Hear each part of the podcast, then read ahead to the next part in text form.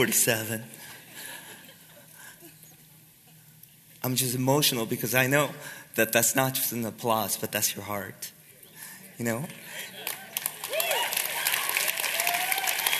And I know that that's just not applause and enthusiasm, it's your affection for me. And um, I have actually a better voice than this. Uh, but man, I, I love this place. I, I weep for this place. I weep for Jacksonville, and I long to come back. And here I am, and I, I can't believe I get to be here. I can't believe I get invited here to this great movement that God is doing amongst you. You know, um, I go all over the world, and I get asked this question all the time. The question is, how did you and Joby become friends? I mean, really, how, how'd you become friends? And I, I think the question is not because he's a redneck and I'm like a chink. That's not why. That's not why. I think because he is one of the, the most I know he gives flattery, he gives words, he speaks so highly of people, he's high honor guy. But you know, he is the one of, and you know this too, the one of the most gifted dudes on the planet. You know that, right? You know that, right? And and you get to call him your pastor, right? right? That around him comes this amazing staff around him, amazing elders, and amazing people, and God is doing something amazing in you. And for me to step on here and say, what, why do I feel so much grace from you? I cannot understand except the fact that I know that the grace of the gospel exists and it exists in you. And that's why I just come not wanting to present myself or to uh, present or impress you because you're my family. I could just walk in here and I could just be myself. I feel the freedom of that. In fact, I think there are only two churches in this entire planet that would maybe, maybe prefer me over Francis Chan. And my church is on the fence about that still, all right? So I am so glad to be here. I am just blown away that I get to. Um, and I come at a very tender moment in my life. I actually come as a really broken person. This week has been really, really hard. You see, on Friday, I, I came um, um, knowing that one of my staff members' younger brother in our church committed suicide. And that just broke my heart. And I was speaking at Exponential in DC, and at 3 a.m., which is midnight in our time, I got the phone call to say one of my dearest brothers, he's only 26 years old, uh, he stopped breathing and he also died in our church. And so I'm going to have to fly back on Friday. I wish I could stay here all the way till Sunday, but I'm going to have to fly back to do two memorial services. And I miss home right now because when I'm aching, I want to be near family. Um, and knowing that my family is so heartbroken, I want to be there for them as their pastor. And the only peace and just really a, a calm and the grace I receive is knowing that I'm part of your family and I could just be myself and I could just bring my brokenness to you and to know, to know deep inside my heart that you would actually receive it. And so, um,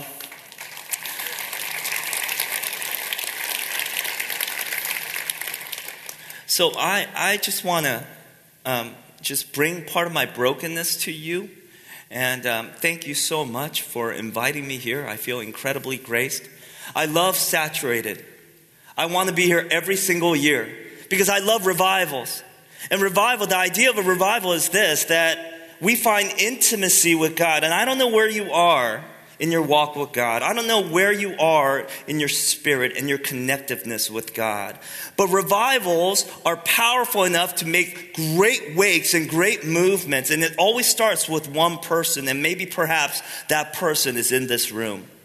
And that God is going to do something amazing. And, and that amazement is just a simple step to surrender something. And you're going to, at the end of tonight, I'm going to call you to surrender something in your life. I, I really am. And I pray that the Holy Spirit will move you to do it. But revival is essentially this that you find intimacy with God, that you don't see God as this God of the cosmos that is really distant and far away, but you see Him as your daddy. And you feel the nearness of Him. Is He coming near to you? And maybe perhaps there's some of you in this room that feel like I'm really far from Him. But you could say this about yourself I want to draw near to Him. If you could say that, just like Pastor Joby said, okay, that is God talking to you. You're actually more closer than you think you are because he's talking to you. He's, who do you think gave you that idea? the Lord. He wants you, and you're hearing his voice. And what I want to talk about today is something that I actually wrote on Friday because I had something planned, but I, as I was praying, just felt led to talk about this subject, and the subject is suffering. And the reason why I want to talk about it is sometimes in the wake of a revival, Something that quenches the thirst of a revival is our hardship and suffering and trials. Maybe perhaps you're going through some of that too. And it's going to be a resistance to you, and you're not going to want to surrender to God.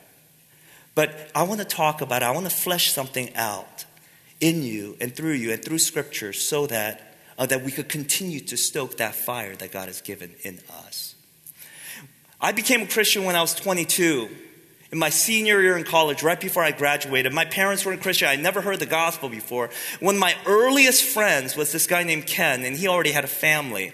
I went to this church, and he was a young guy with a young wife and two young kids, four year old and a two year old. And when I met him, I, I heard the announcement that his four year old had leukemia, and his two year old had brain cancer. And they're both in two different wings of the hospital mom there, dad there, swapping. It was a mess. One day I heard that the four year old was really struggling, so a group of our friends from church went to the waiting room. And we decided to pray. And after about a few hours, Ken came back with the news that his son had passed, four years old. And the first words out of his mouth were, The Lord is good and led us in a song of It Is Well. Now, that sounds glorious, but as a new Christian, I was super confused. I was like, what in the flipping world are you doing? You are singing and your son is dead. Are you kidding me? And I just couldn't understand. But taking a step back, I realized that Ken had a secret portal, a connection to God that was completely apart from his circumstances. And you see, you and I, oftentimes, and most Christians, when we say God is good, we're essentially saying this life is good right now, our work is good, our family is good, I have money in my pocket, and things are generally good. And when things are not so good, we struggle. Yeah, we could do the whole chant, you know, God is good, amen, all the time, all that stuff. But in the heart of hearts, do we truly see God as good? And you know, Ken had something in his heart. And the question is tonight how do we have that access with God? The same kind of access that Ken had that's impervious to circumstances. How do we get that? And I want to direct you to a passage that's been really, really uh, ministering to me in the last few days, and that's found in the book of Job. So if you have your Bibles, would you just turn there to the book of Job? And we're going to be in the first chapter, Job chapter 1.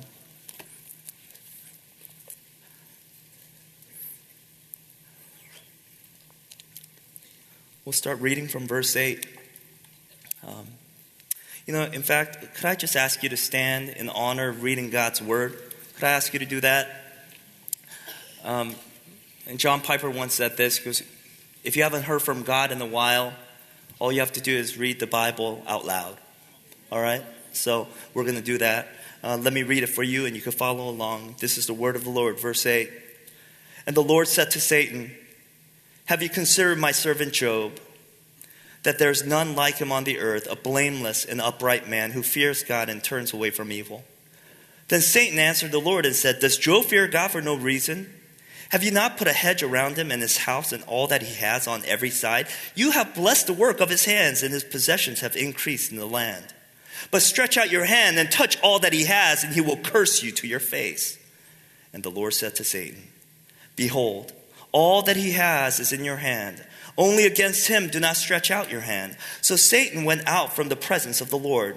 Now there was a day when his sons and daughters were eating and drinking wine in their oldest brother's house. And there came a messenger to Job and said, The oxen were plowing, the donkeys were feeding beside them, and the Sabeans fell upon them and took them and struck them down, the servants, with the edge of the sword, and I alone have escaped to tell you. While he was speaking, there came another and said, The fire of God fell from heaven and burned up the sheep and servants and consumed them, and all uh, and I alone have escaped to tell you. While he was yet speaking, there came another and said, The Chaldeans formed three groups and made a raid on the camels and took them and struck down the servants with the edge of the sword, and I have escaped to tell you. And while he was yet speaking, there came another and said, Your sons and daughters were eating and drinking wine in their oldest brother's house. And behold, a great wind came across the wilderness and struck the four corners of the house, and it fell upon the young people, and they are dead. And I alone have escaped to tell you. Then Job arose and tore his robe and shaved his head and fell to the ground and worshipped. And he said, Naked I came from my mother's womb, and naked shall I return. The Lord gave, and the Lord has taken away. Blessed be the name of the Lord. In all this, Job did not sin or charge God with wrong. And that is the word of the Lord. And all God's people said, Amen. Amen. Please be seated. The question tonight that we're asking is how can I maintain my intimacy with God in the midst of my trials, hardship, and tribulation? And this text, I believe, teaches us two things that we must know and three things that we must do. Two things we must know and three things that we must do. So let's hit it first. What we have to know. Here's the first thing that you must know. Know that God, your God, has not lost control. He has not lost control. Look, the book of Job starts out with this amazing dialogue between God and Satan. Man, you want to be a fly on the wall in a dialogue between God and Satan? Well, here it is. They're talking. Verse 8. Have you considered my servant Job, that there's none like him on the earth, a blameless and upright man who fears God and turns away from evil? And Satan says, Oh, you think he's that great? You think that he's so awesome, huh? What happens if you take all the stuff away from him? Listen, God, he's in it not for you, but he's in it for what you give him. So take away those things and he's going to ditch you, is what he says. And so God says, listen, you could do some of this stuff. I'm in control, but here are the boundaries. You can't extend your hand. And he gives him these boundaries and yet let Satan impact Job. Now, this passage teaches us something very deep. What Christian philosophers would call an asymmetrical relationship between God and evil. Now, this is very interesting. Okay, this is the idea that God does not generate evil or suffering, Satan does. The world does because it's fallen. Though God never creates that suffering, He still allows it. He allows it, which means there is no suffering that you and I are enduring today that has not passed through His hand. How comforting. He knows these suffering, He allows it that there are no two equal forces of God, good, and Satan, evil, and they're not clashing and they're fighting. That's not the picture. Because God is stronger. He is sovereign even over Satan. So God gives him the permission to mess with Job. Listen, Tim Keller wrote a book on suffering and he says this, quote, this convey, conveys vividly the asymmetrical relationship between God to evil. There's profound philosophy here. In the book of Job, we do not have a dualistic view of the world in which there are two equal and opposite forces of good and evil. In that view, life is truly a battlefield and a crapshoot because there's no single force in charge. History is just a struggle between equally balanced forces of good and evil. There's no one being no being powerful enough to carry out a coherent plan for history. The Bible shows us no such world. God is completely in charge. He has total control over Satan. Satan can go so far and no further. God is clearly sovereign. Amen? Amen? Now, God gives permission to Satan to harm Job, but yet he limits and He says, You can do this, you can't do that. You could do this, but no, don't touch him there. Now, why does God allow Satan to do this? That's the question. And I think here's the answer that God only allows Satan to accomplish the very opposite of what Satan, in fact, wants to accomplish. I'll say that again that God only allows Satan to accomplish exactly the opposite of what Satan truly wants to accomplish.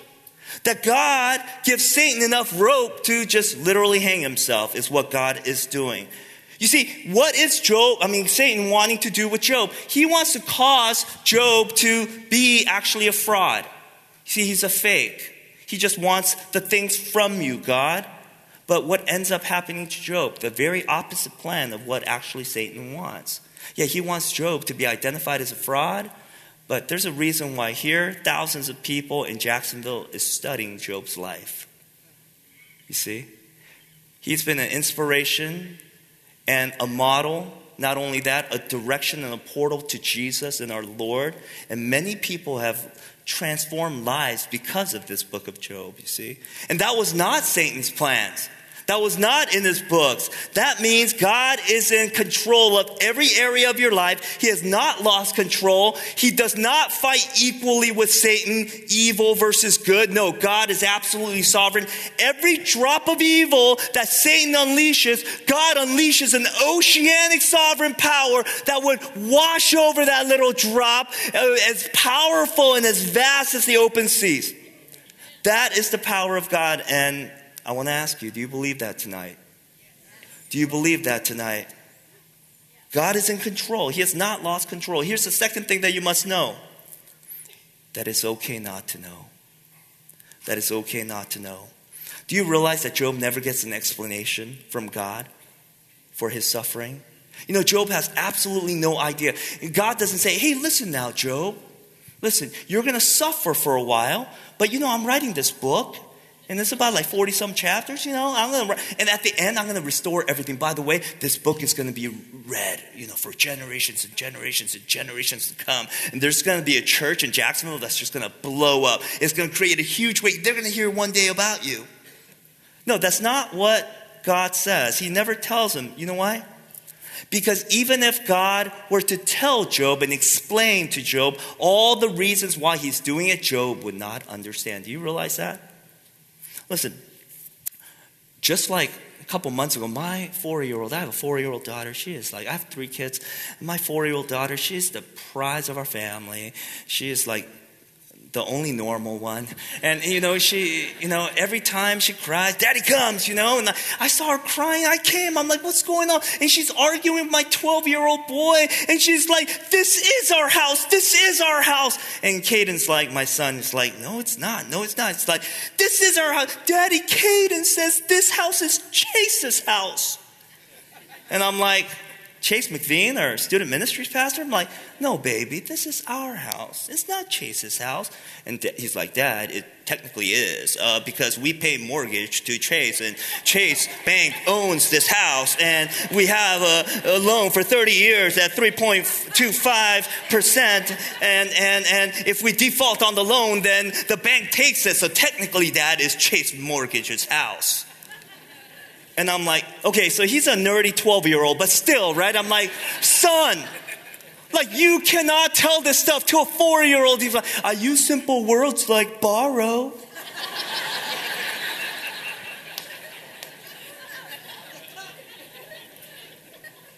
now imagine telling a finite being infinite things. Listen, Job 38, God says to Job, Who is this that dark darkens counsel by words without knowledge. Who speaks without knowing nothing? He says. Where were you when I laid the foundation of the earth? That's a great question. Where were you, by the way? Tell me if you have that kind of knowledge and understanding. You see, Job asked the question, Why are these things happening to me? And God says, Listen, Job, were you there when I created the foundations of the earth? Were you there when I made dolphin brains? Were you there? Were you there? When I made the expanse of the sea, were you there when, the, when I caused the sun to rise? Were you there? This is what he's saying to us that there is a cognitive difference between you and an ant, and that difference is nothing in comparison to our cognitive difference between us and God. And for us to think God, why is this happening to me? And for him to open his mouth and tell us, and for us to think that we'll get it, it's arrogant. It's arrogant. And for many of you, many of you, and I've said this before, we're like, oh, this is the reason why God did this. Listen, because He's infinite, that might be just one of the billions of reasons why He did it, and we'll never understand. We'll never understand. But listen, this is even more important as to why we should be okay not to know. You know why? Because when we're faithful through our suffering, it proves that we love God not for what we get, but we love God just for Him. That's what it means. Now, this is huge, right? Verse 8, God says, Job is my servant, and he fears me. You see, in the Old Testament, the word fear is an inward awe and wonder. It's worshipful. So, what God is saying here is Job serves me and he loves me. Then listen, what does Satan say? Satan says, No, he doesn't. He doesn't love you just because. He loves you for all the things that you give him. And if you actually take back all the stuff that you've given him, you blessed him with land, you blessed him with cattle, you blessed him with a family. If you take those things from you, you know what? He's going to be out. He's gone. Right? Now, props to Satan. He knows where a goat's tied, right? He knows. He knows because you know what? He goes straight to one of the biggest problems in the whole entire human race, which is we love people simply not because of who they are, but what they could provide us. It's true. We like popular people because of the esteem that they give us. We like rich people because we could get their status. We, we will even hang out with jerks just so that we could network better with them. Right? We'll do that, right? We want that. Okay, real talk. Okay, parents, real talk. Tonight, as you leave this place, ask your 16 year old kid this question Hey, let me give you two options here. One option is that I'll buy you any car you want. Any car you want. Yeah, the student ministries are here. Any car that you want tonight. But I have to go away for a year. Or I don't buy you anything, but I stay. Now, Okay, come on, parents. What do you think your kid's going to choose? Really? You're like, not my kid. I know not your kid, but your neighbor's kid. What, are, what is he going to choose, right? They're like, Mom, it's only a year. I'm going to college in two years anyway, right? Satan knows. Satan knows how human beings are. We love people, we say we love them, but we often use people. So when Satan looks at people who say, Oh, I love you, God, I love you, God, and they worship God, he whispers this Do you really love God for God? Or do you really love God for all that he gives you? This is a very profound question that we need to ask. And the question is this Do you love God just for God Himself? Or do you love God because of all the things that He provides you?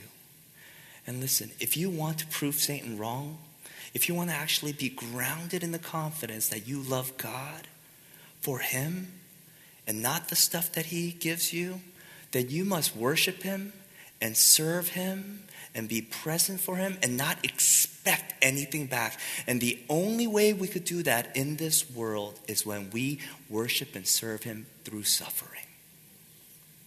Are you willing to do that? Are you willing to go through your suffering? Just saying, I love you, God. That's it. I don't expect anything back. And this is the only way you and I could be like Job. It's the only way that we could be fashioned into beings and men and women who would display such marvelous and glorious character. It is only through suffering. Suffering will fashion you into something that cannot fashion you without. And you'll become greater. You'll become stronger.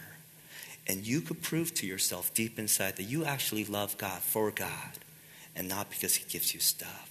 And that's marvelous. Listen, some people say, man, I could just handle suffering if God would just tell me why. If he could just tell me why, you know, and maybe five years, ten years down the line, he could just say, well, I'm going to do these things. Listen, you're still bartering with God. You're still bartering with God. You're not just loving Him for who He is, you're loving Him for what you can still get. It's the same thing. And for us to clearly say tonight, Jesus, we just love you for you, period. It requires you and I to continue to serve and love and worship Him through suffering. Those are the two things that we must know. But here are the three things that we must do. Number one, cry if you want to. Cry if you want to. Verse 20. Then Job arose and tore his robe and shaved his head and fell to the ground and worshiped. And he said, Naked I come from my mother's womb, and naked shall I return. The Lord gave, and the Lord has taken away. Blessed be the name of the Lord. In all this, Job did not sin.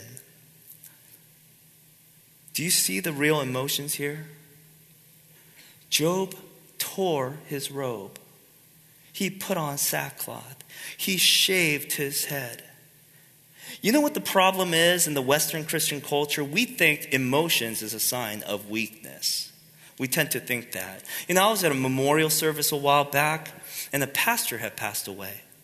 And his family was absolutely grieving. In the middle of the service, they're wailing and crying. And the dude right next to me to the left leans over to me and whispers, he's like, they're acting as if they don't know where the pastor is. Don't they know that he's at a better place? You know, two years ago, you did a promo on the video. It wasn't a rap, it was about Taekwondo. And it was how I invented it. Yeah, and you know what? I was to display that in full force, right to his throat. Right then and there. I was of like, I was going to display all the things that I knew about Taekwondo, which I don't know a single thing. But you know what? I was just going to punch him. I was so upset at that because Job did not sin. He wept, he cried, he shaved his head. Listen, Christianity is not about stoicism, it's not about stiff upper lip. It's not about pretending to be strong. It's about authenticity. It's about who you are. It's about you being received in spite of you. It's about you being real. And you know what? In the Christian doctrine, there's room for real, true emotion. It's true. You could weep because it says in all this, Job did not sin. The second thing that you must do Cry if you want to. Secondly, tell God that it's all His. It's all His. You see, Job knew everything that he had was from the Lord. Look at what Job doesn't say. He doesn't say, God, you took it from me. You took my family. You took my land. You took my cattle. I worked so hard for it. It was mine. Mine. Why would you take that away from me? No, instead, he says in verse 21 Naked I came from my mother's womb, and naked shall I return. The Lord gave, and the Lord has taken away. Blessed be the name of the Lord. And he says, I've come naked, and I'm going to go naked. Everything was on loan by God, and God gave them to me, and it's all grace. So I totally stole this illustration from your pastor, Joby, because once I was at a conference, I heard him speak and he used this illustration. I noted it down and I just like, this is so good. So your neighbor needs a chainsaw. And you have a brand new one. You're like, oh man, um, I have a brand new chainsaw. I've, I have not broken it. He's like, hey, could I borrow your chainsaw? You know those neighbors. You're like, all right. Here, I'm going to be gracious to you. It's like, thanks, I need it. Why, why? He uses it. A week goes by, two weeks go by, a month goes by. And all of a sudden, your trees are growing and you need the chainsaw. You're like, hey, neighbor, could I get that chainsaw back? And he's like, why would you ask me that? Why would you do that to me? Why would you ask for your chainsaw back?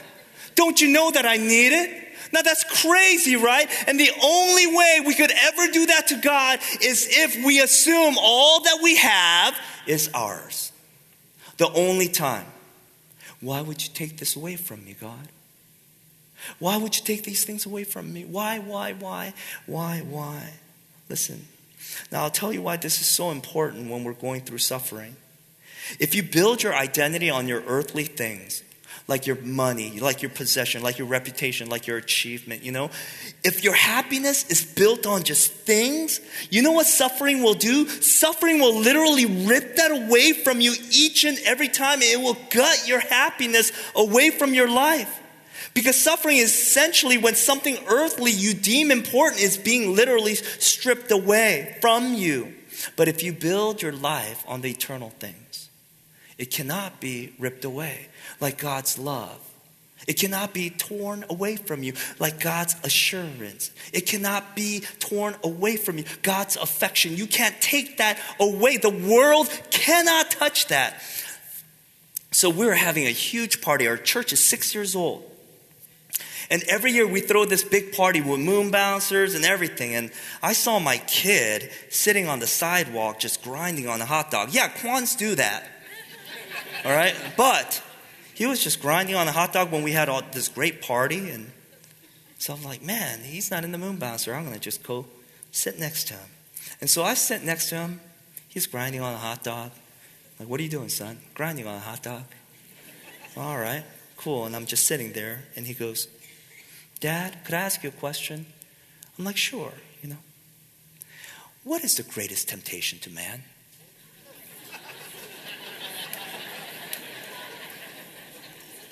You know what? Pro tip if you don't know the answer, ask the question back. What do you think the greatest temptation of man is? Pro tip. And he goes, Um, I think it's money, power, and fame. I'm like, Really? Correct.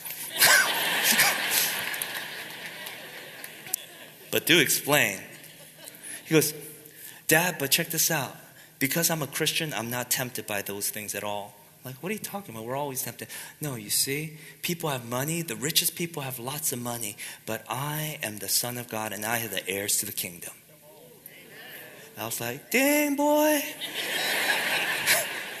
then he's like, Dad, and I have this incredible power. People think they have power, but they don't have the power of eternal life. They're going to die. I'm going to live forever. I'm like, all right. And he goes, Dad, and people think being LeBron James, King James' son, is awesome. I am the son of the king of all kings. Right? I'm like, preach it. I'm like, son, when did I teach you that? He's like, you didn't. I'm like, where'd you learn that from? From Sunday school. I was like, wow, that's amazing. You see, a 12 year old kid knows a treasure in this world that cannot be ripped away from this world. You see, not money, not power, not fame. He has something in the gospel that is far greater than that, untouchable in this world. Do you have it? And do you want it? Do you see that as a greater treasure? You see? The guy, the 26 year old that just passed away on Monday, he had leukemia. And when he first went into the hospital, he was doing so well. When he first went into the hospital, I came because he had just had a bone marrow transplant. I just came and visited him. He looked messed up. He looked like he was a fitness trainer, you know? He looked like Joby swelled up. Like, you know, you know what I mean? It's just like ridiculous. And now he was just a little frail little kid. And I came up to him, I'm like, I'm so sorry. I'm so sorry. And he looks at me from his bed and he says, Why? Leukemia gives me more of God. He says, Leukemia presses me into God. And this world cannot take that away, and it's better than anything in this world.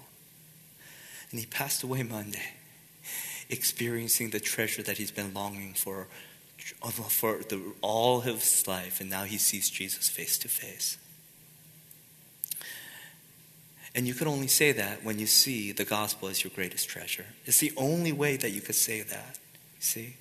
This ultimate treasure that is greater than all that you have in this world. If you build your identity on things, it's going to be ripped away. You're going to be sadder and sadder and madder and madder. But if you put your hope and your treasure in the gospel, then you're going to absolutely, through suffering, be driven into the gospel, you'll have more of Jesus. And tonight, I'll be asking you to actually release. I'll be asking myself to be free from things that we clench onto. Because God says, let go of them, because I want to give you more of myself. That's what he says. Here's the third thing. We'll close with this. Here's the last thing that you must tell. I mean, you must do. Tell Satan that he's a liar. Tell Satan that he's a liar. Remember when Satan comes to God and says, Job doesn't really love you? He's just using you. Do you know that that line has been used before? Yeah, in the Garden of Eden.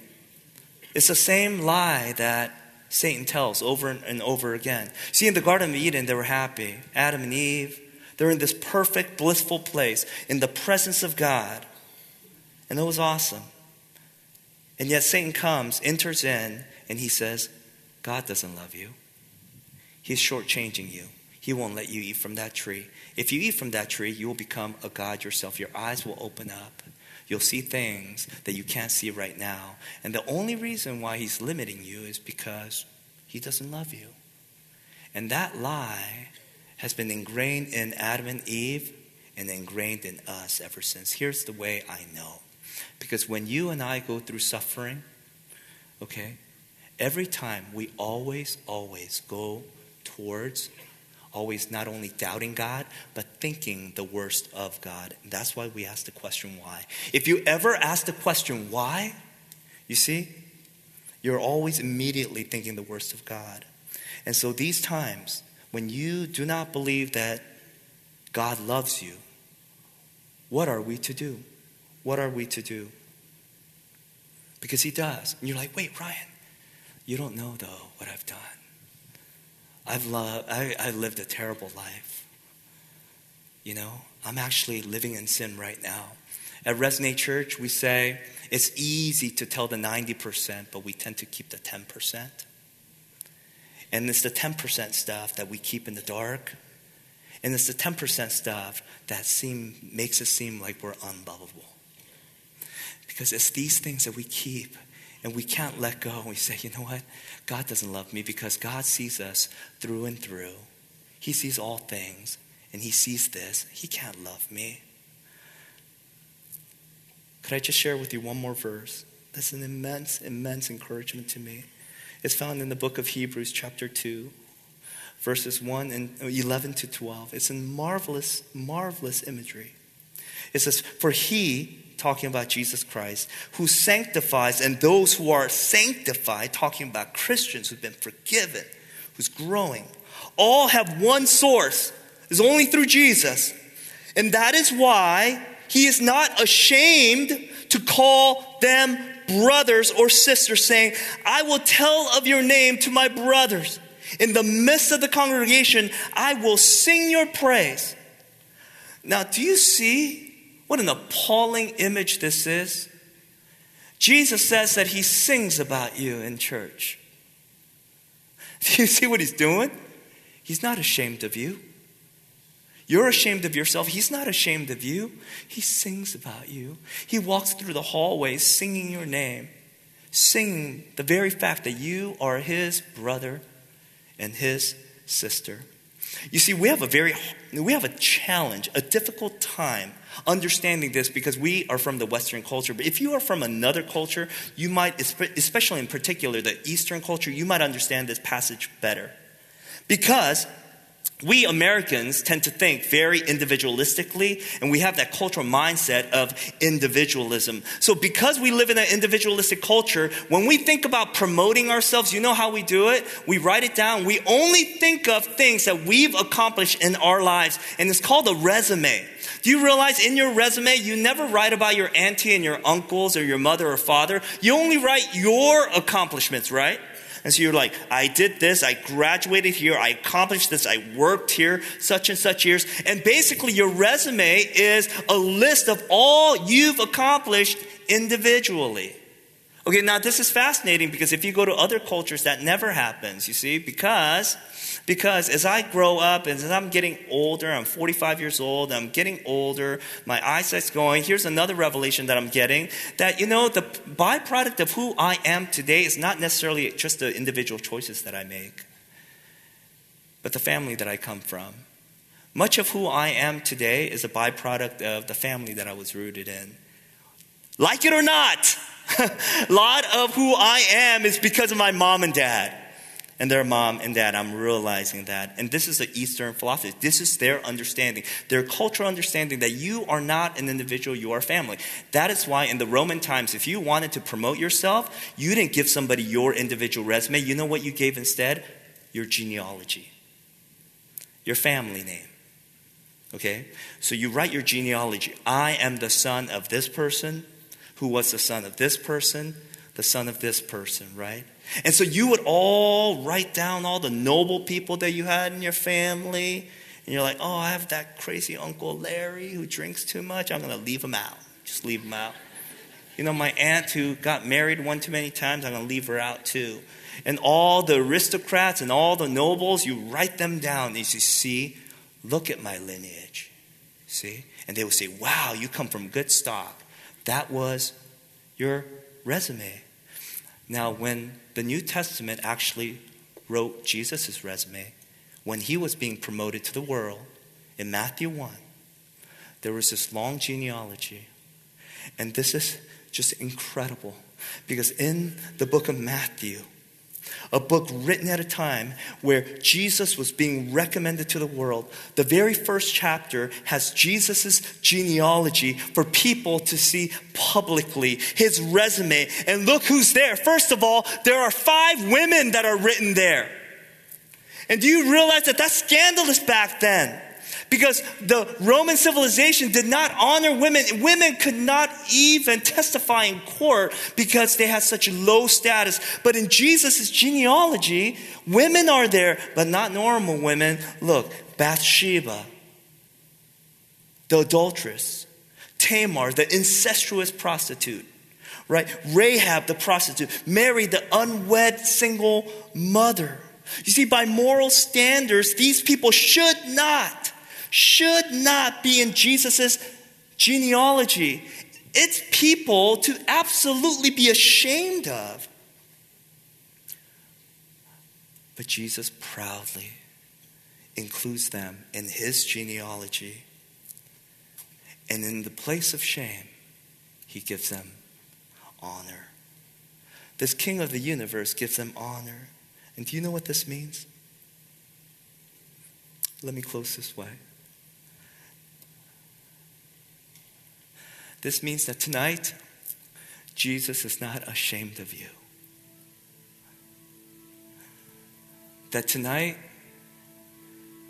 whoever you are, whatever you've done, whatever you are doing currently, you could walk away from this space having absolute assurance, 100%, that you are written in his book.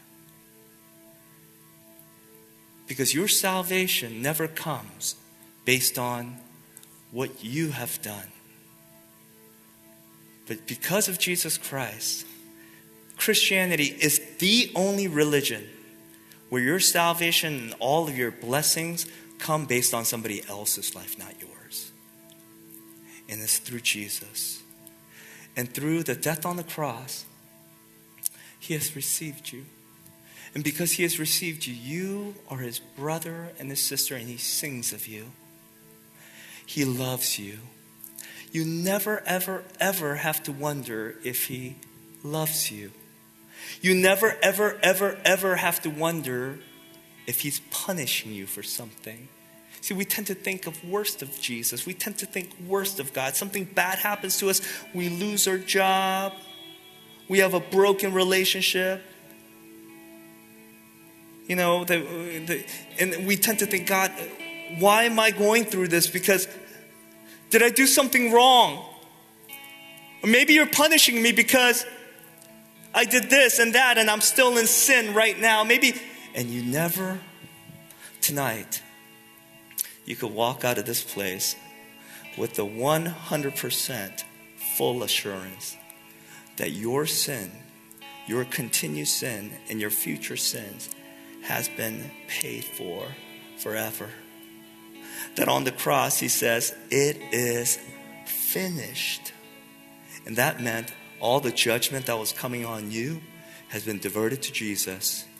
And he took the cup of wrath and he drank to the bottom, all the way to the dregs, flipped the cup upside down and slammed it on the ground and said, It is finished. It is finished.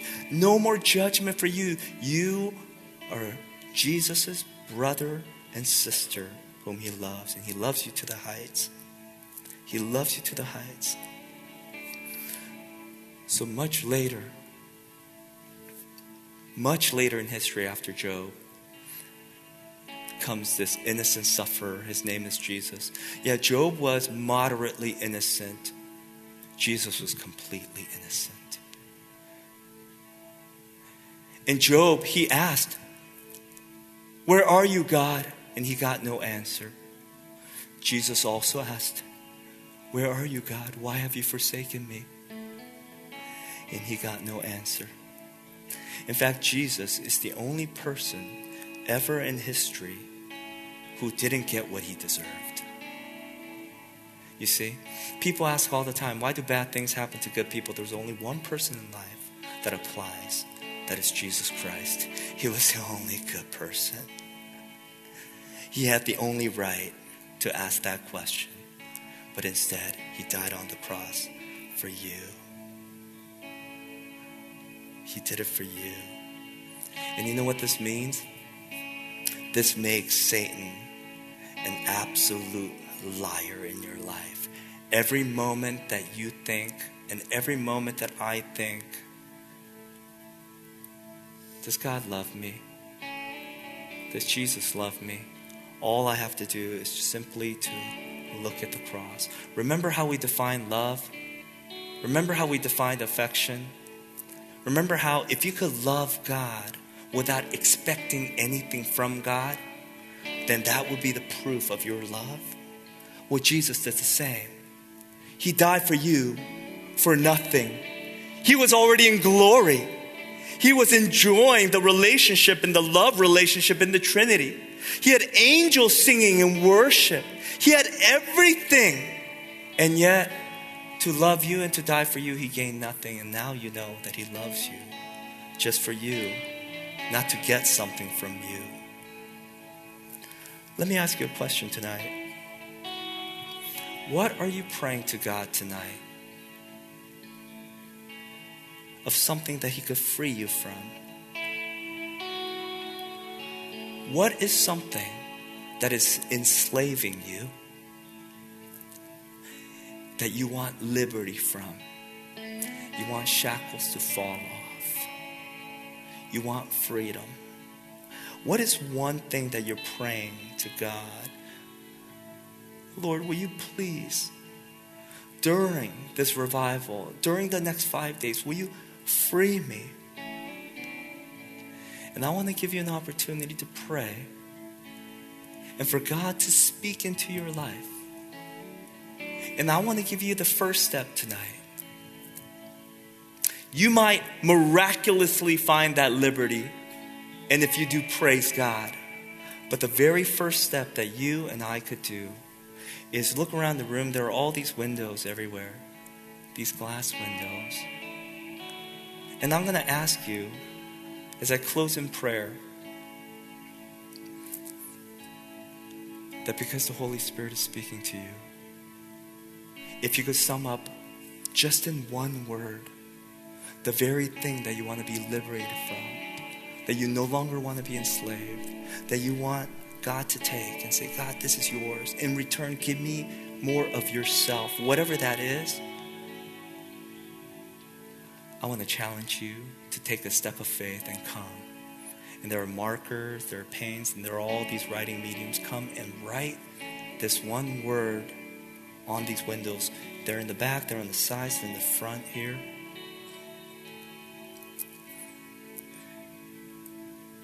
Most people, from the surface, think that my favorite child is my daughter. Just my only daughter. Some people think my favorite child is my son, my eldest son, because he's really, really smart. Um, can't kick a ball to save his life, but he's an athlete. and among Asians, that's honorable. but could I tell you a secret that will go on the website forever? They're not my favorite. My favorite is Brennan. He's my middle son. He's six years old. He's about this big. I passed him my genes, and, and he doesn't register on the growth and weight scale. He doesn't. He's a 0%. He's also on the autism spectrum. But he has a heart that I love. And when he turned six, I wanted to give him a big treat. And I said, Brennan, Daddy's going to treat you big. This is a lotto day for you. You won the lotto, son. We're going to go to Toys R Us and you could pick any toy in this whole place, whatever is whatever is is is what you want, whatever your heart longs for, whatever it is in this whatever aisle, it is yours as long as it's under 30 bucks. It's yours. Pick whatever. Whatever. So he walks down the aisle and picks something and says, Daddy, about this? And it's like the trinket. It's like $4. I'm like, no, pick something else. He picks this. I'm like, no, no, don't pick that. He brings a Pokemon card. I'm like, no, bigger, bigger, $30 bigger. Like big. I mean, big, gigantic. And after about an hour, he holds my hand and he looks at me and says, Daddy, you pick because you make good choices.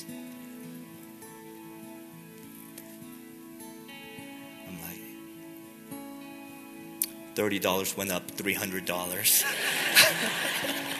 I'm like, I will pick for you. Come right here. I'm like, Nintendo, Xbox, Sony, PlayStation, all of it. Come on, let's go. And this is your daddy. If you look towards your Heavenly Father tonight and say, Daddy,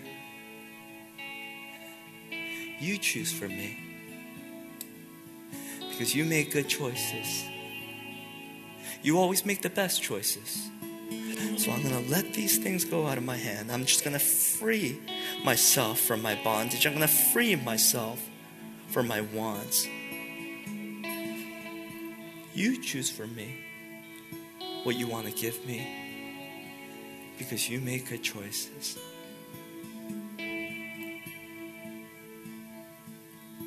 Will you stand?